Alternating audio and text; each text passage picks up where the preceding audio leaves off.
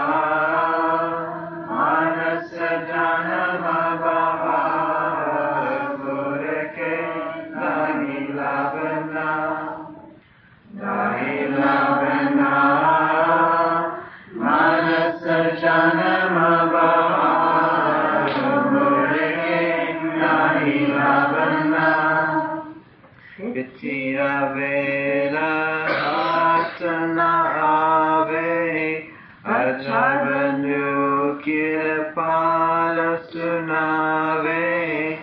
Krishna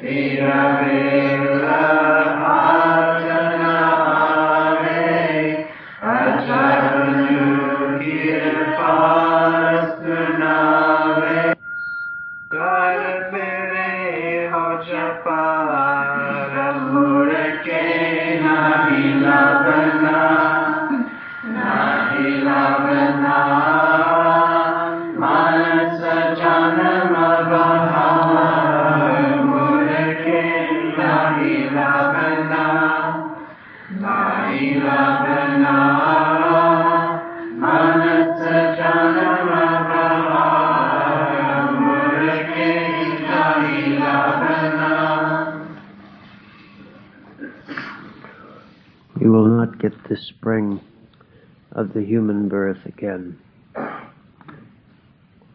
Our next bhajan is on page 123. The world is false, life is destitute. Come, Kirpalji, we wait for you, we wait for you. O my giver, we are the sinners. Do not look through our papers. The boat is adrift. Take it across. Come, beloved. Listen to the request. Listen to the request. True is your love. We have only your support. We are the dirty ones. Clean us. Clean us. The soul has to do your darshan, but she is embarrassed. O giver, you forgive. You are the forgiver. You are the forgiver. This is the call of Ajay. The heartstring is resounding. The world is false. Life is destitute. Come, Kirpalji. We wait for you, we wait for you. Bhajan of Sanchi on page 123. Sansaar hai, zindagi lachaar hai, aao Kirpal ji, teri intezaar hai, teri intezaar hai. Jutta sansar hai, jindagi lachar hai, aao Kirpal ji, teri intezar hai, teri intezar hai. Mere data ji, gunagare aasi saade khagazana polve, khagazana polve. Mere dataji, gunagare aasi saade khagazana polve, khagazana polve. Dedi manjda khar deo phar hai, aao Kirpal ji, teri intezaar hai, teri intezaar hai. Jutta sansar hai, jindagi lachar hai, aao Kirpal ji, teri intezaar hai, teri intezaar hai. Aao pyare, sun lo benati, sun lo benati. Aao pyare, sun lo benati, sacha tera pyar hai, tera hi aadar hai, aao Kirpal ji, teri intezaar hai,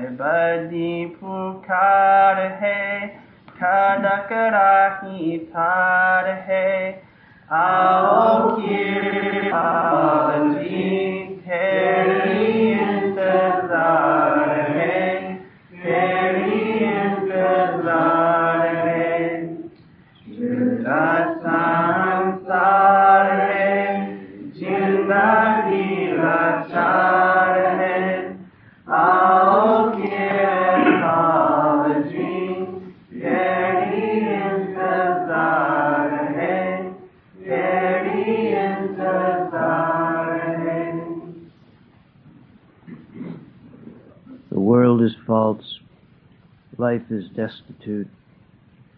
Come, Kirpalji, we wait for you. We wait for you.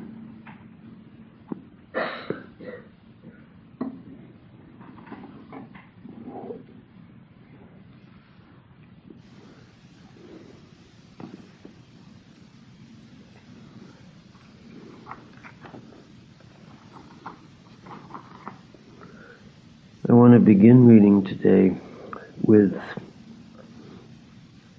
Master Kirpal's Christmas message, 1964.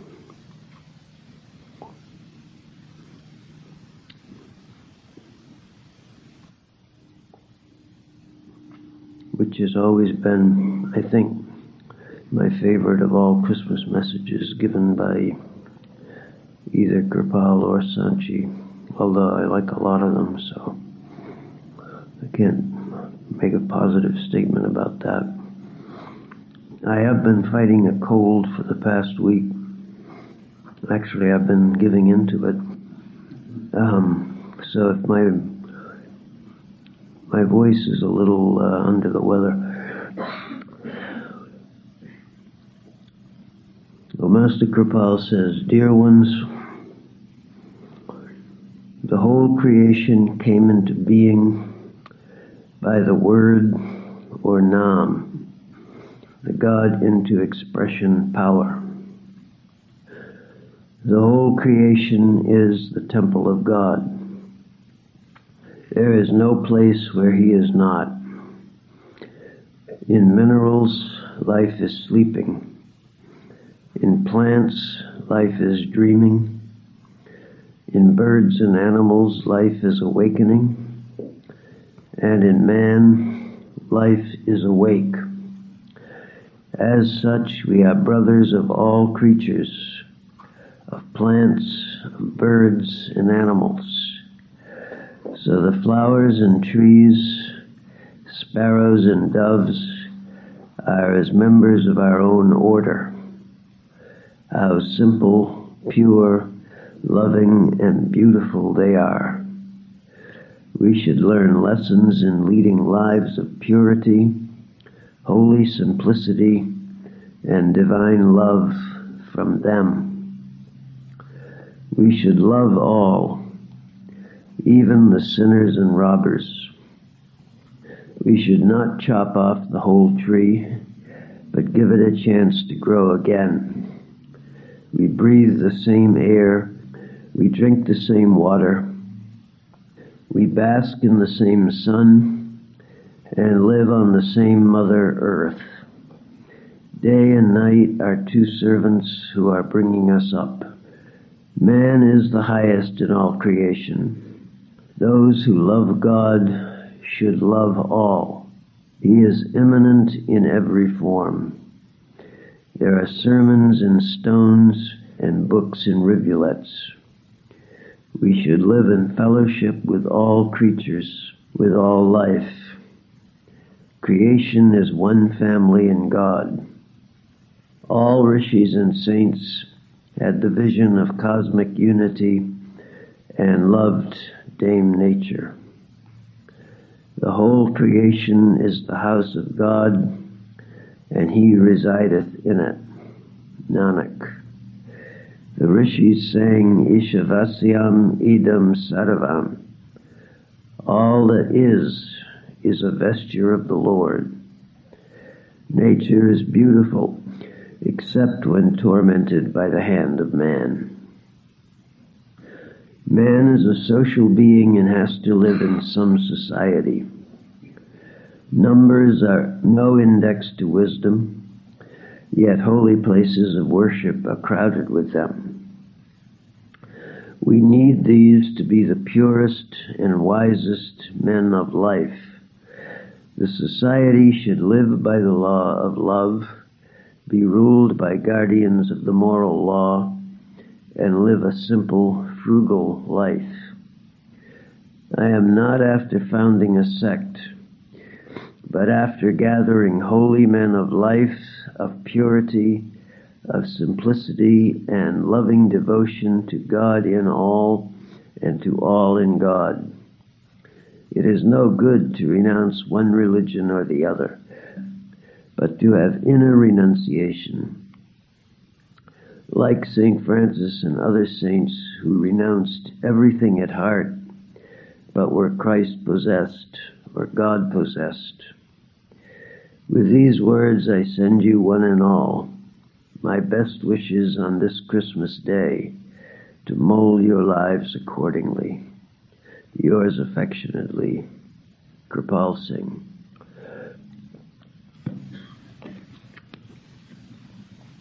This is an expression of a theme which is found in other places in the Master's writings too, and it is very important to keep this in mind, because it is very easy when we're on a spiritual path to forget this.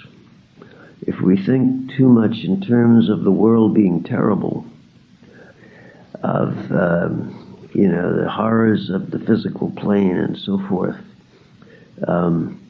we should remember what Master says here. And if you want to read the same thoughts in much more detailed expression, Morning Talk number 21, What the Principles Are of Bhakti or Devotion, picks up on this theme and takes it further.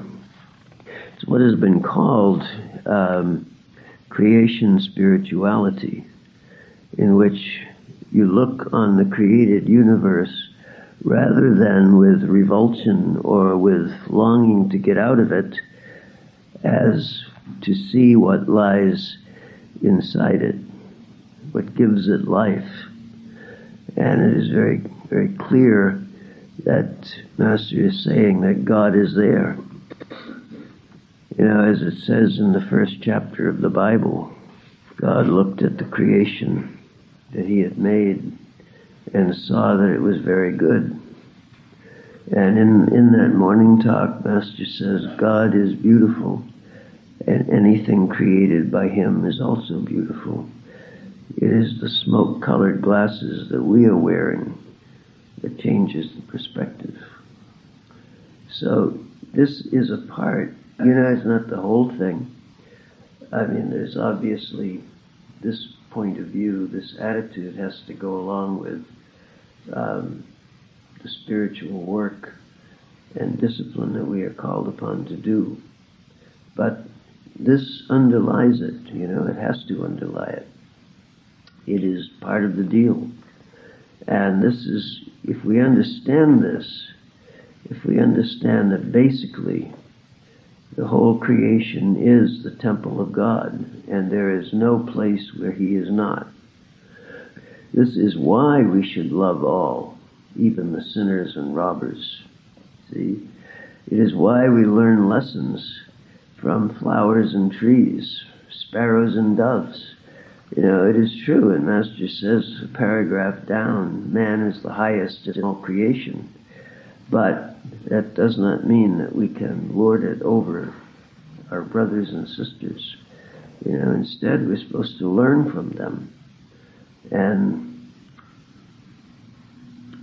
that way leads to success.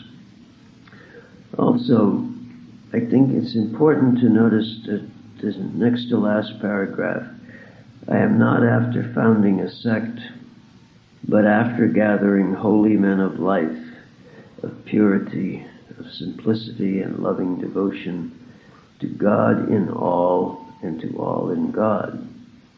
It is no good to renounce one religion or the other, but to have inner renunciation, like Saint Francis and other saints, who renounced everything at heart, but were Christ-possessed or God-possessed. This message is, of course, steeped in the spirit and in the imagery of St. Francis, so it is not surprising that Master mentions him specifically. But his point is no good to renounce one religion or the other. It is important for people to know that spiritual truth can be reached within every religion. This is a part of the Master's message. It's, in fact, in this particular world, I would say it's a major part of his message. Why Master Kirpal Singh spent so much time and energy, first with the World Fellowship of Religions, then with the Unity of Man Conference, with the concept of Manav Kendra, and with his, I would say, not willingness, but eagerness, alacrity to have people from all religious traditions up on the platform with him when he gave talks. You know, I heard him, I was present at his satsangs hundreds of times in India, and I think the times when he did not have at least a Hindu and a Muslim holy man of some degree or other on the platform with him can be counted on one hand. And usually that was when he was in very rural areas.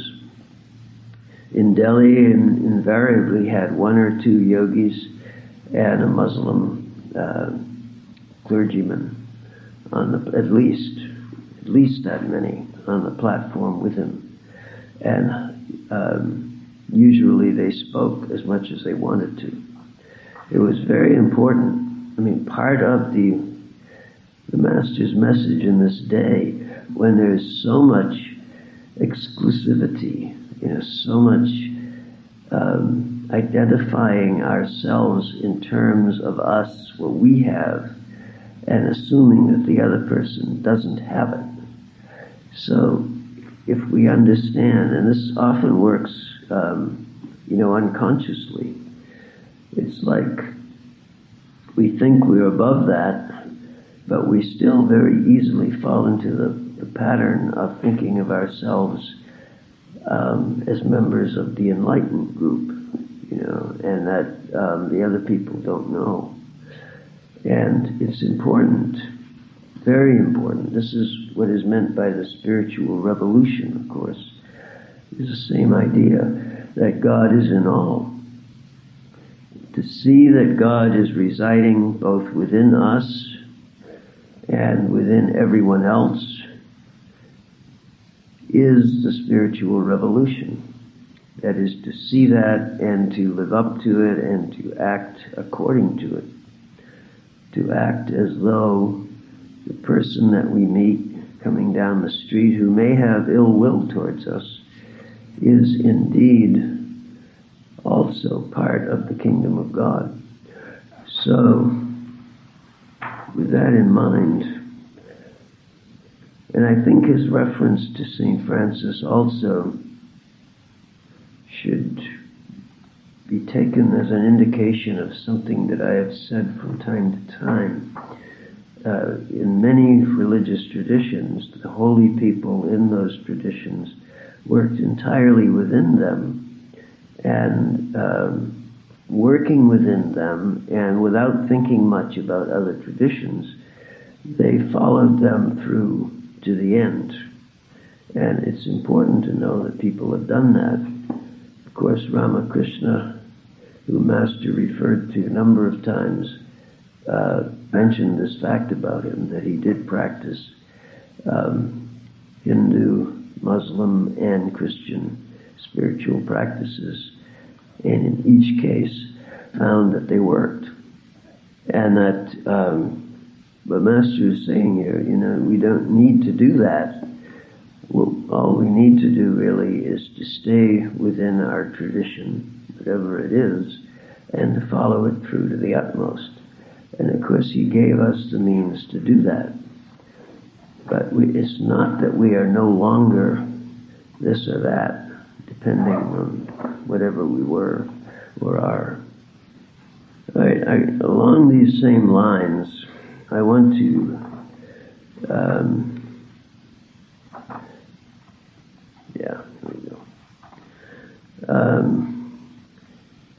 Master Kirpal addressed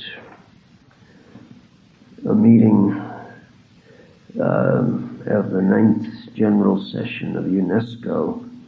That's the United Nations Educational, Scientific, and Cultural Organization, which met in Delhi in December 1956, exactly 50 years ago this month. He spoke at a meeting sponsored by the Society for the Uplift of Mankind, which was attended by delegates of UNESCO. And his talk was on world peace in the atomic age. And I have always found that this was one of the early writings of the Master that I had access to. I started attending satsang about 10 months later. And this was one of the things that were given to us, pamphlet form. I found it extremely illuminating and helpful, and have read it many times since. And it is very much along these lines that we have been speaking. So Master said, "Mr. President, delegates, leaders, and friends, it is a happy event to meet the distinguished delegates and members of the different countries of the world who have come to discuss plans and demonstrate universal brotherhood in action in the spirit of peace and loving kindness for all the world. I have love for God and for all humanity, fully knowing that men and women of high attainments are present here. I venture to speak to you frankly what strikes my mind on the subject which is a main objective before us, namely peace of the world. Man does not live by bread alone. He has to live on the bread of life. He is a conscious being and has to know himself to live on God consciousness. Man is conscious entity which expresses itself through mind and physical body, unless he is liberated from bondage of mind and matter. One cannot have knowledge of self and of God. If mind is turned to the physical body and its needs, he becomes earthly. The inevitable result is jealousies and strifes. But if it is directed towards soul, it becomes spiritual. The result will be love and peace. The preamble to the UNESCO Constitution says that since war began in the minds of men, it is in the minds of men that defenses of peace must be constructed. All masters who came in the past turned man's attention to the purification of the heart. If we want to change the outside, we should change our hearts first, because out of the abundance of the heart a man speaks. What does it avail one to wash himself outside if deceitfulness is in his heart? Purity in thought, word, and deed is what is required. The world is awakening to this truth, as is apparent from the fact that religious conferences and such organizations as this one are coming into existence for the purpose of helping mankind uplift himself. But violence and hatred still dominate the world, and the doctrine of inequality of men and races is preached and practiced. Some like to dominate over others and exact and squeeze from others all that they can, and these would give little or nothing in return. All this has, as it were, formed habits that have entered into our nature. How can we change our mind and turn it to higher purposes? Mind, like fire, is a good servant but a bad master. Guru Nanak said, "Victory over the mind is victory over the world." Let us consider how we can conquer our mind and change our hearts. People, I do apologize. It must be very irritating hoarseness, which I don't know where it came from. Anyway, I don't feel that bad, so no one should worry or anything, but there it is. I can't seem to get rid of it. Let us consider how we can conquer our mind and change our hearts.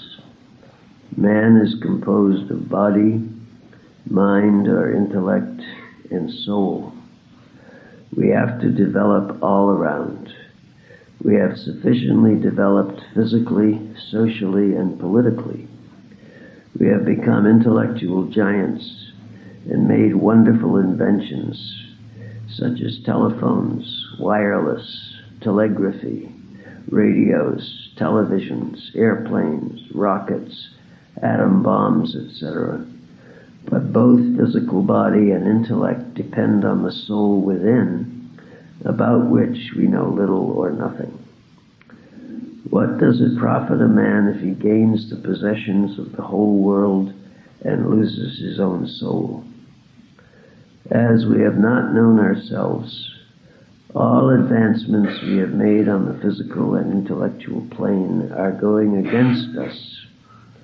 In a European conference of scientists held recently, the president of the conference stood up and said in his speech that we have gained control over the forces of nature before knowing our own selves.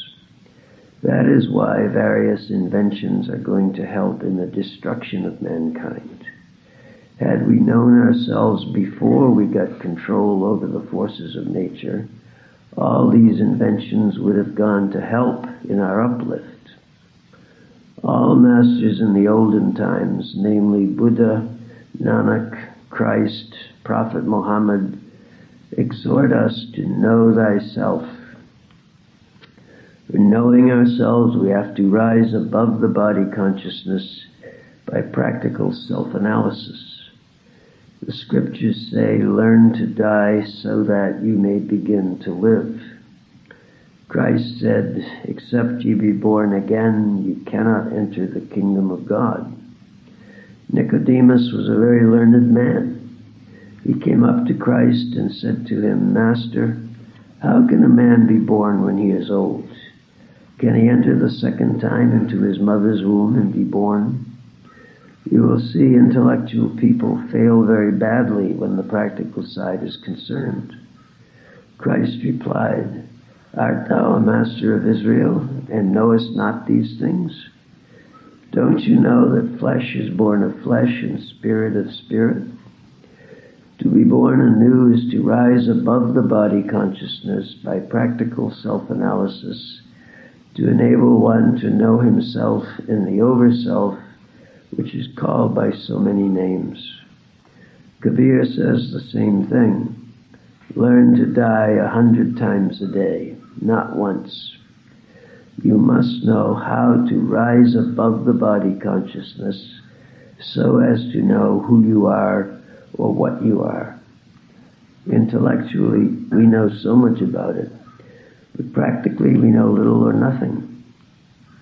It is a matter of rising above the body consciousness and opening the inner eye or the single eye to see the light of God by practical self-analysis, which we have forgotten. It is an old, old science. All masters who came in the past were fully conversant with these facts, but unfortunately we have forgotten them. Can we have an experience of this? That's the question. Can we rise above body consciousness? Can we leave the body and then come back? These are the teachings given by almost all masters, whether they came in one country or another. Malana Rumi said, My dear friends, learn to die so that you may have an everlasting life. So this is not a new thing, but an old, old thing which we have forgotten. So the Master says, yes, we can have this experience as surely as 2 and 2 make 4. Very definitely, at the feet of a competent Master, as King Janaka had at the feet of Ashtavakra in a very short time. I need not dwell on this subject any longer. Those who may be interested in solving the mystery of life can refer to the pamphlet, Man Know Thyself, which has been distributed to everyone here for further information. To achieve this end, man must have an ethical or moral life, which is a stepping stone to spirituality. Christ said, Blessed are the pure in heart, for they shall see God. And one time, and Master is quoting that, he said, Blessed are the pure in heart, for they shall see God, not others. Guru Nanak said, Be pure, that truth may be realized. While pressing for the moral and intellectual solidarity of mankind, we have not laid any stress on the spiritual aspect of man, which is the most vital, but a sadly ignored proposition. It is a cementing factor running throughout all humanity, without which all our attempts in the intellectual and moral planes may succumb and collapse. On my tour of England, Germany, and the USA last year, I was asked, how can we evade the danger of atomic war? I told the listeners, we can avoid this if we but live up to what the scriptures say. We know so much about the Sermon on the Mount, the 10 Commandments, and the 8-fold Path of the Buddha for preaching to others, but we do not live up to what we preach. Be the doers of the word and not hearers only, deceiving your own selves, which is a quote from the Epistle of James in the New Testament. Reformers are wanted not of others but of themselves. Learn to live just as Yudhishthira, one of the 5 Pandavas, did. The 5 Pandavas were the course, the heroes or protagonists of the Mahabharata, the great Indian epic poem of which the Bhagavad Gita is a part. Arjuna was another one of the five Pandavas, and they were basically friends and followers of Lord Krishna. But this is the story he's about to tell happens when they were young. And I believe the teacher that he mentions is Dronacharya, who Master referred to a number of other times also. He was not a spiritual master, but he was a very competent guru on some levels.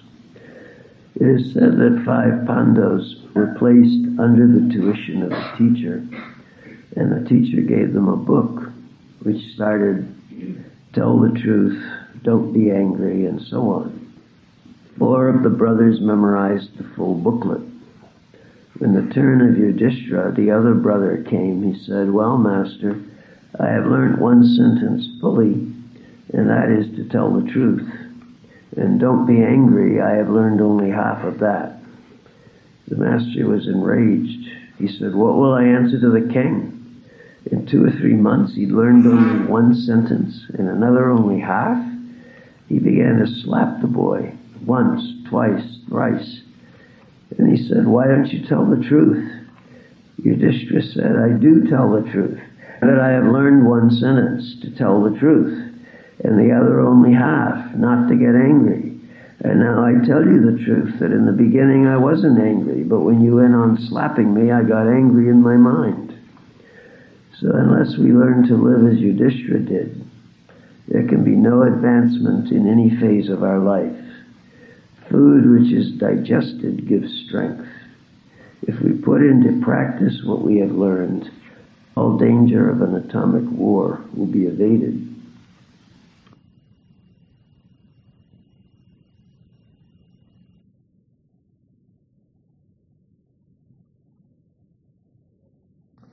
Now let us see what the scriptures say for our guidance.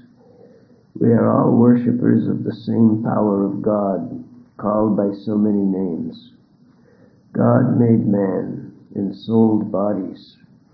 Our soul is environed by mind and matter. God is all consciousness. When we liberate ourselves from the bondage of mind and matter, we find we are conscious entities, souls. We are, as it were, drops of the ocean of life. If we know ourselves by analyzing ourselves from the physical body, we will meet the world from the level of the body. So we've got a very strong background to stand on, namely God consciousness. The Israelites came up to Christ and put to him the question, "Our king demands a tribute from us, what should we do?" And he told them to bring him a coin. And when the coin was brought, he asked whose inscription was on it. When told it was Caesar's, he said, "Give unto Caesar what is Caesar's. Your souls are of God, give unto God." All Master's viewpoints have been the same. As man is a social being, and social institutions of various religions were made for the uplift of soul, so that it may pass its earthly sojourn amicably and prove to be helping to all humanity, as well as to aid one to know himself and know the Overself, God. God cannot be known by intellect, the outgoing faculties, or prana. It is only the soul that can know God. That is why all masters who came in the past enjoined, "Know thyself." They further gave two most important commandments. One, love thy God with all thy heart, with all thy soul, and with all thy strength. And two, love thy neighbor as thyself, for God resides in all hearts. We are all conscious entities, being of the same essence as that of God. There is one underlying unity.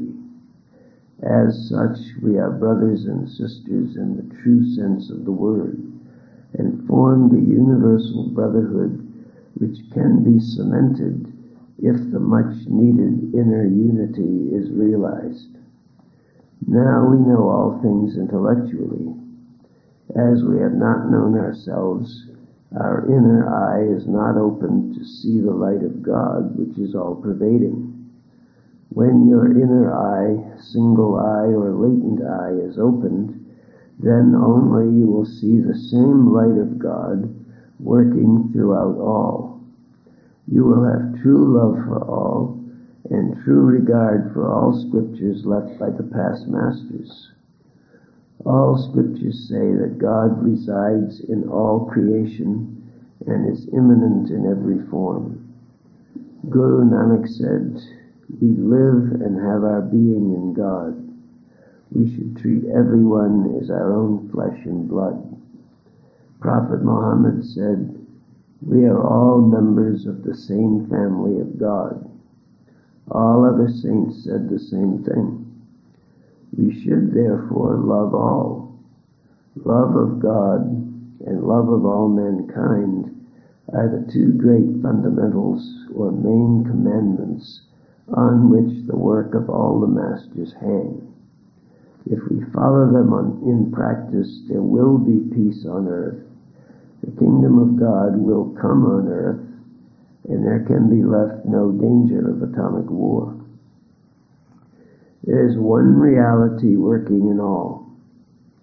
All mankind is one. The differences are man-made, arisen out of self-aggrandizement due to ignorance of one's own self. It is said of St. John that he was invited to a school. He came over and was asked to give a talk. He stood up and said, "Boys, love one another," and sat down. The secretary in charge asked him, "Haven't you got anything more to say?" He again got up and said, "Boys, love one another," and sat down. Again the secretary asked him if he didn't have anything more to say. The third time he got up and said, "Boys, love one another. Love and all things shall be added unto you." To achieve this end, man must be ethical or moral. This is the gist of the teachings of all the masters whom we have with us. Naturally, whoever loves God will love all.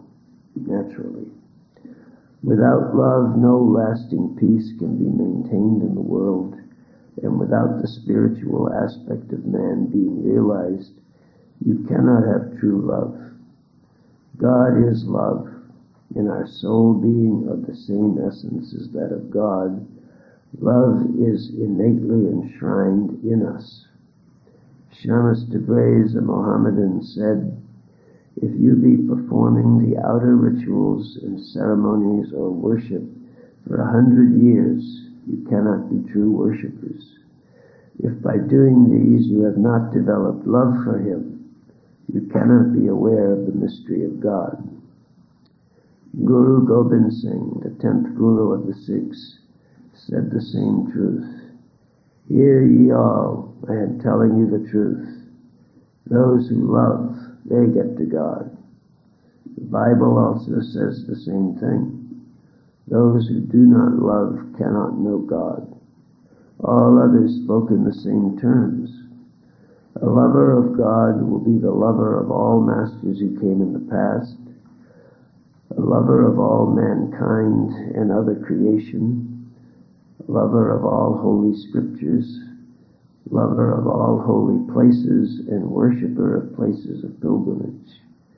A lover of God will never think of molesting anyone in thought, word, or deed. He will be one, a true ahimsa, which is the highest of all dharmas, a non-violent person. 2, he will live a life of truthfulness. 3, he will hold a high character. 4, he will have love for all, hatred for none. 5, he will lead a life of selfless service for the uplift of all humanity. These are the 5 pillars on which mansions of peace can be built. These five pillars are cemented by developing the spiritual contact within.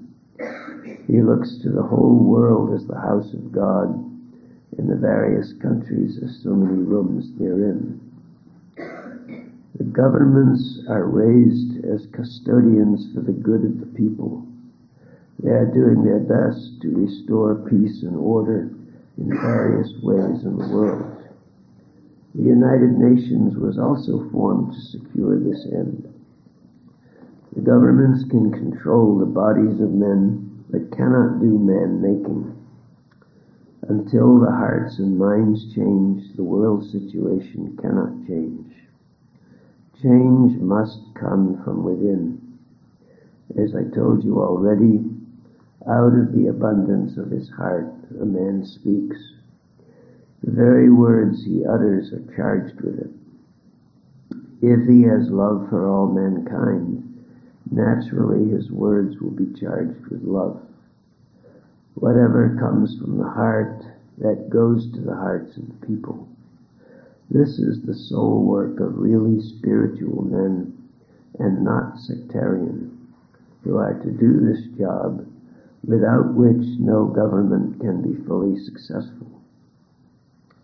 Paid preaching. I am forced to mention this thing because it has done more harm to humanity than the helping of it. Paid preaching carried on by professional and narrow-minded preachers has made matters worse in all religions. They, instead of uniting mankind, have assisted in separating man from man.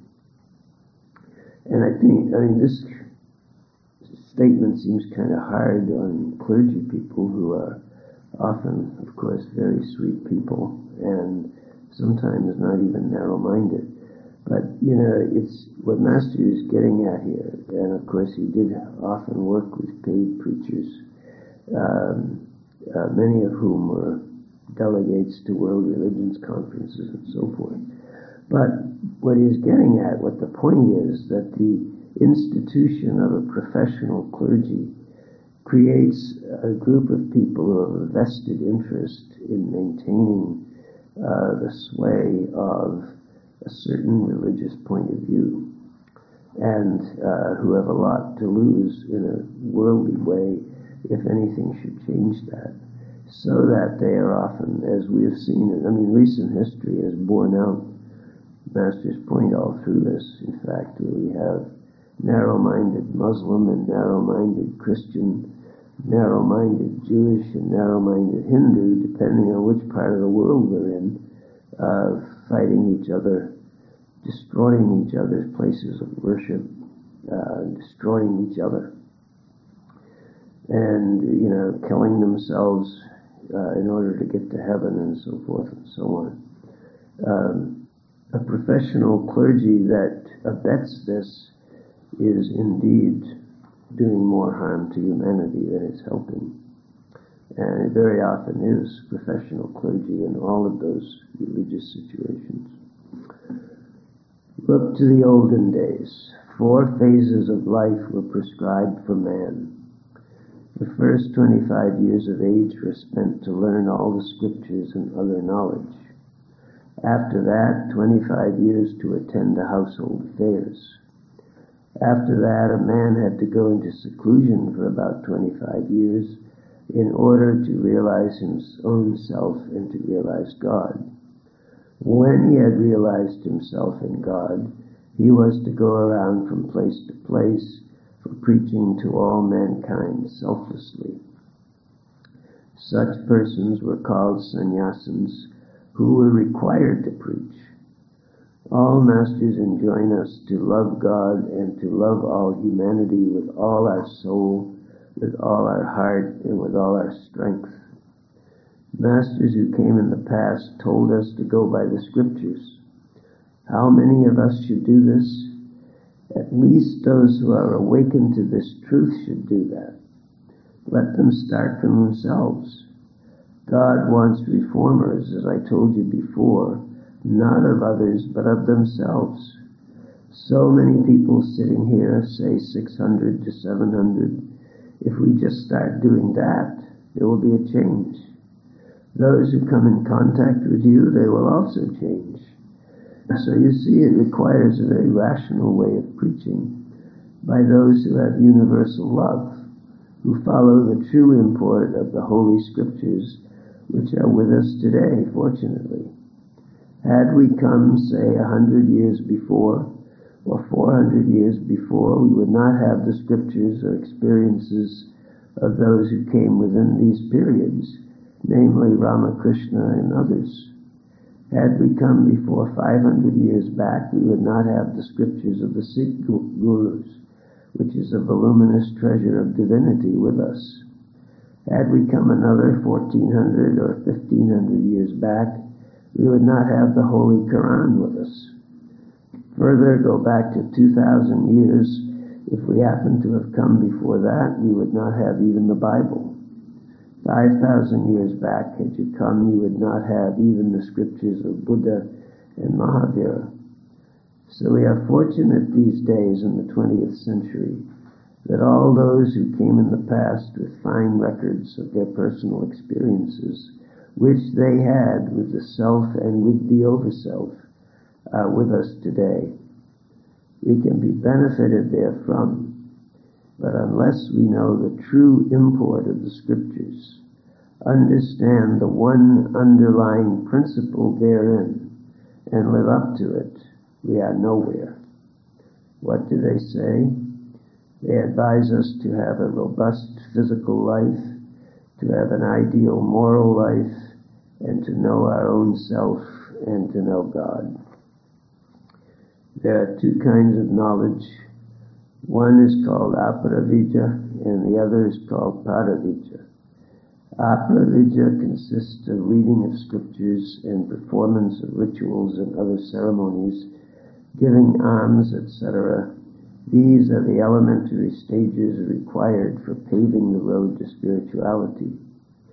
The main purpose underlying this is to create in us the interest for knowing self and knowing God, and also to lead an ethical life, which is the stepping stone to spirituality. For that, naturally, we have to seek the guidance of someone who has realized that spiritual life.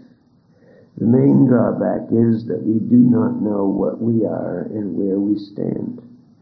Our soul is under the bondage of mind and matter.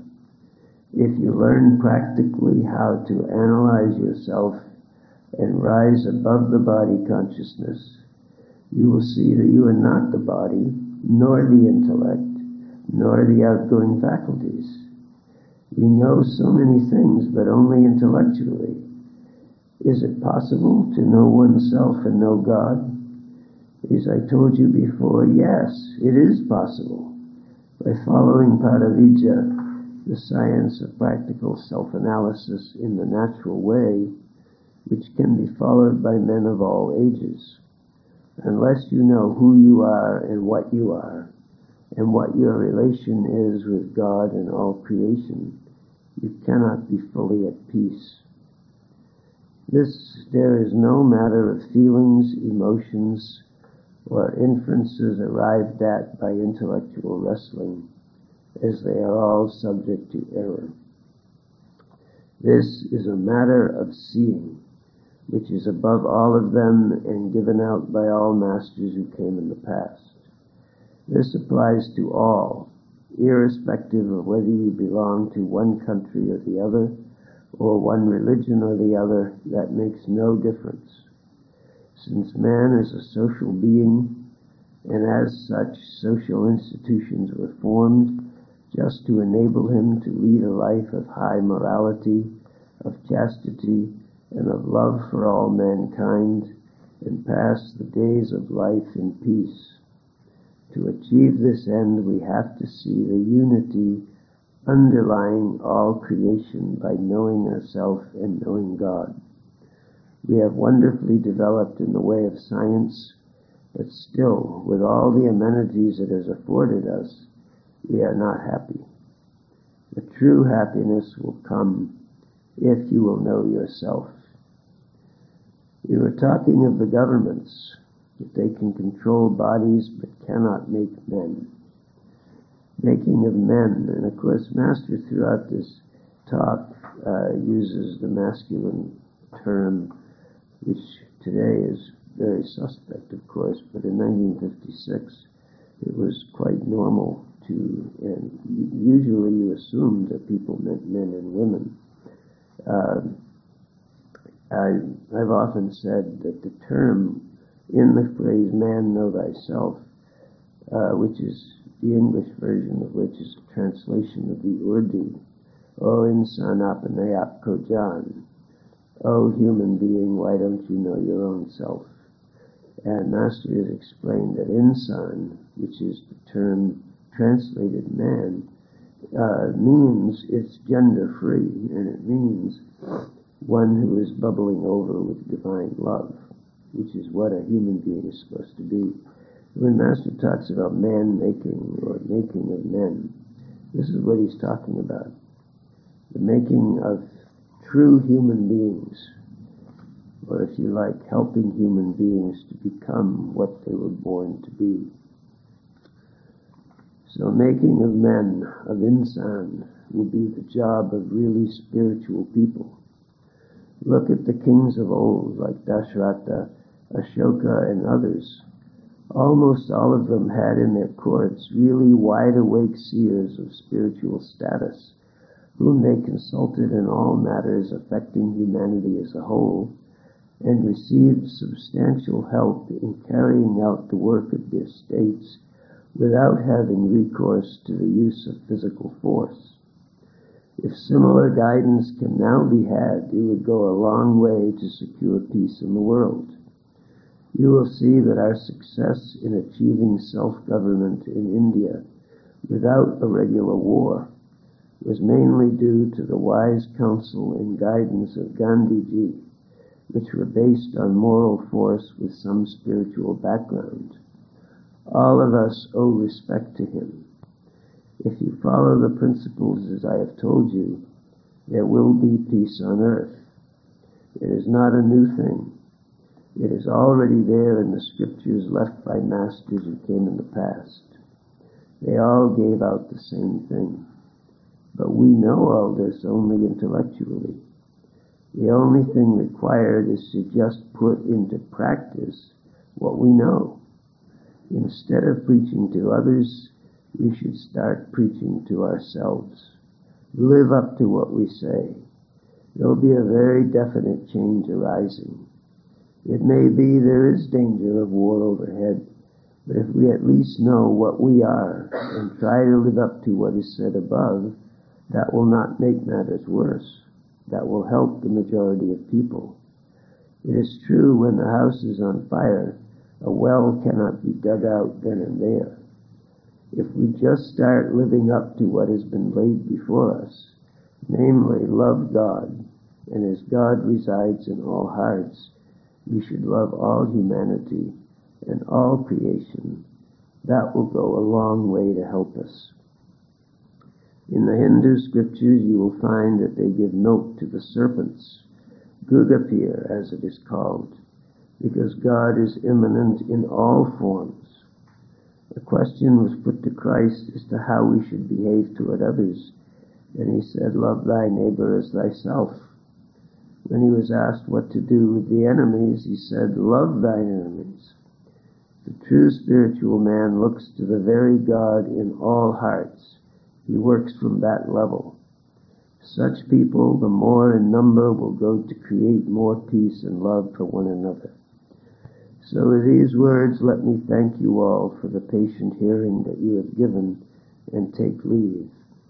After this, you will have a little picnic. It will be a good opportunity for those who would like to have a free talk on the subject as well. And that was Master's talk. I do want to actually realize, I want to conclude with two readings, both of which have to do with the new year, which is, of course, coming up momentarily. This is Master Kirpal's Christmas and New Year message for 1966, which is exactly 40 years old this month, and that is hard to believe for me, because these messages, when they came, and I like to read them from their original circular form, which is what this book is a collection of Master Kirpal's circulars, many of which are now in the book The Way of the Saints, like the talk that I just read. But before that book and many others came out, Judith had this bound up for me in 1968. And I love to go over it, to look at the actual form with Master's pictures on them and so forth, and to remember what it felt like when they came, because these were huge things back in the 1960s.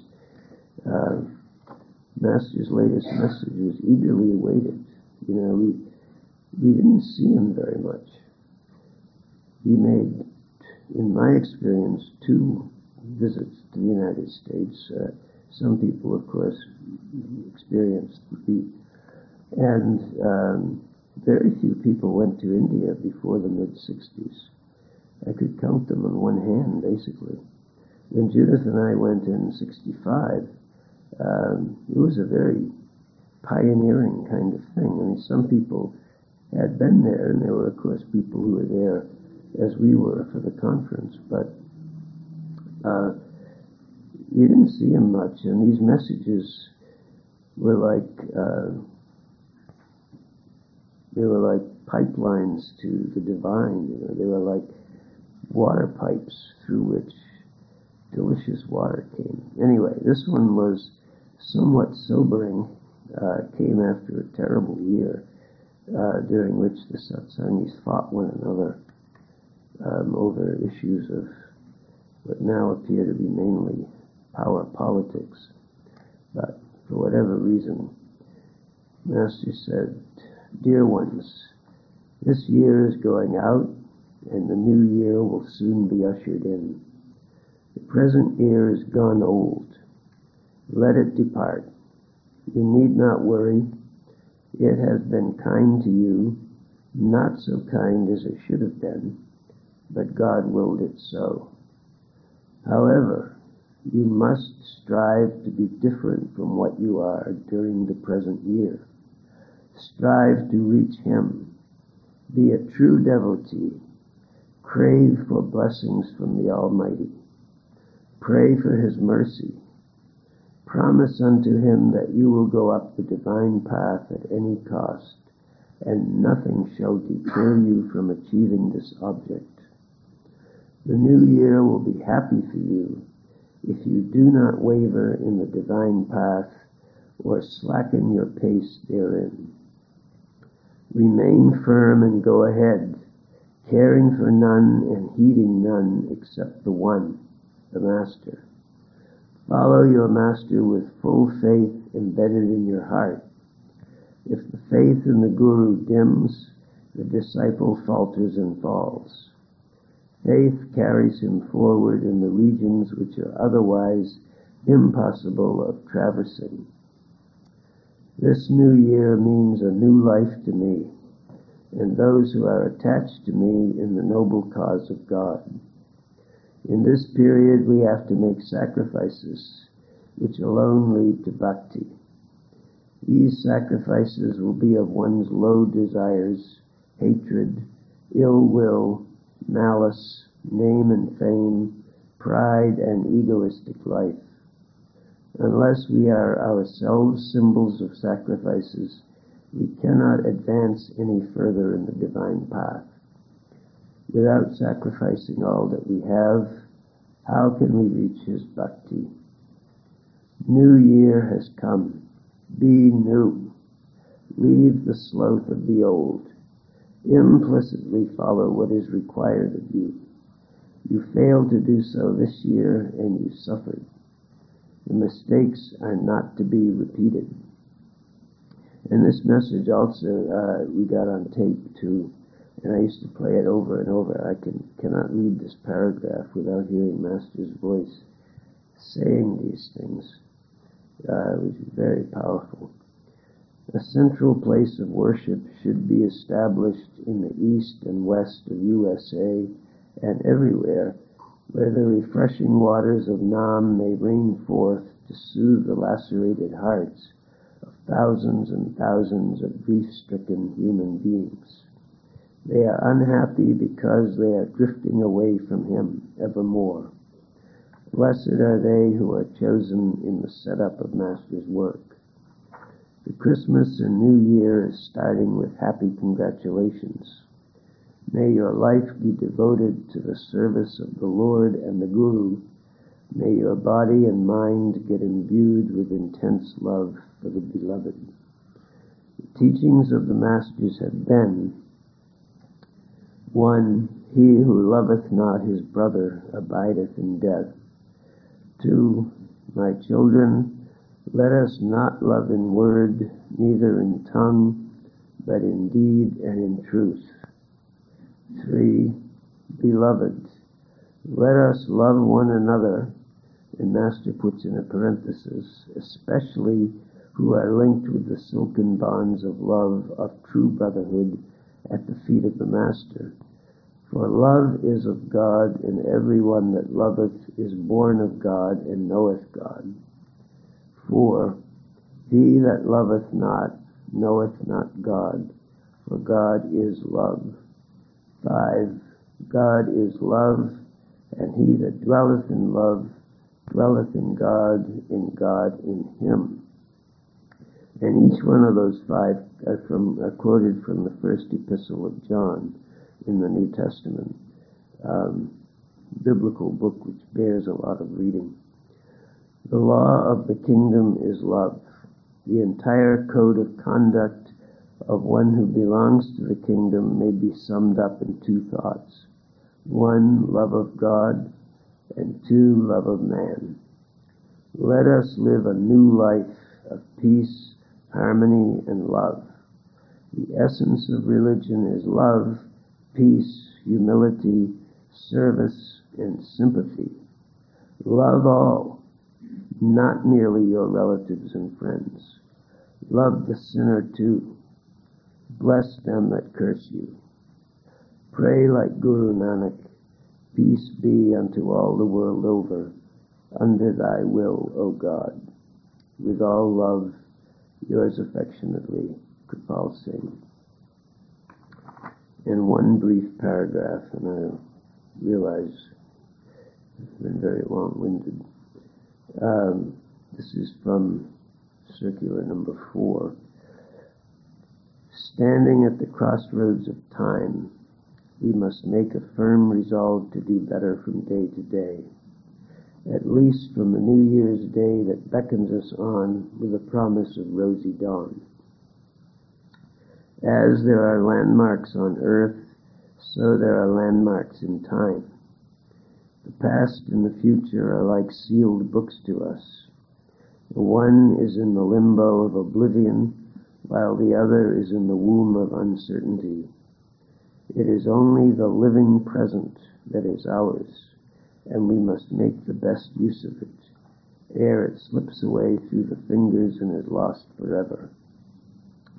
Human birth is a great privilege and offers us a golden opportunity. It is for us to make or mar the same, for it is given to each individual to forge his or her own destiny as best as one may like to do. With lots of love and hearty best wishes to you all for a bright and happy new year. Kirpal Singh. And our closing bhajan is on page 78. O my mind, look at the beloved Kirpal. He who at the darshan of the Guru drank the cup of Amrit Naam. O mind, become determined to have the support of Kirpal. Whoever made his master sit in his heart finished the cycle of 84. O my mind, keep the love for the glimpses of the master, within whose heart the love of the Guru will come. For him the door of Sachkhand will be opened. O mind, memorize the hints of the true Guru. In a moment he removes the pains of the suffering ones. The ocean of love cannot be stopped. When he showers grace, the Lord liberates in a moment. The story of the love of the Master cannot be told. What praise can I do of the true beloved? Tell them, O Ajay, of the glimpses of Kirpal. O my mind, look at the beloved Kirpal. Bhajan of Sanchi on page 78.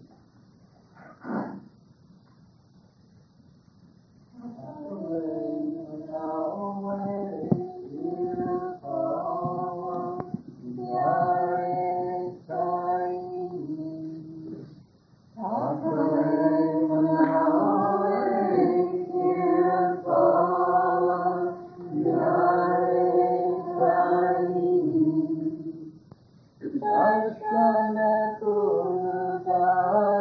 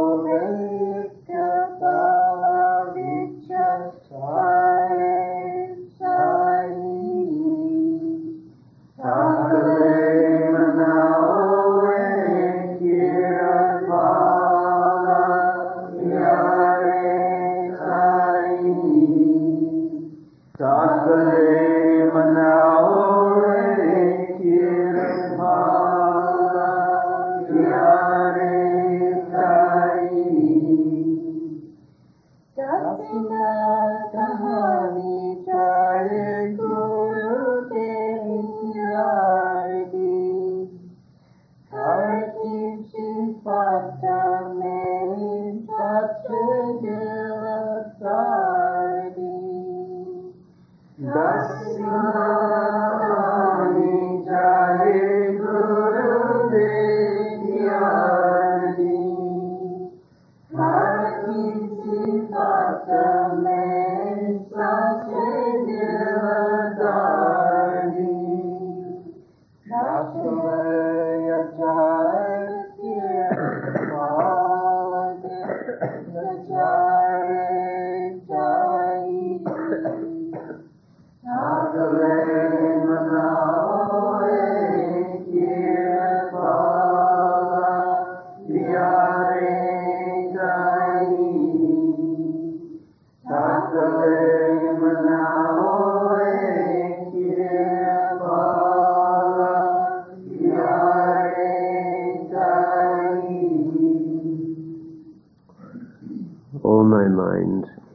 Look at the beloved Kirpal.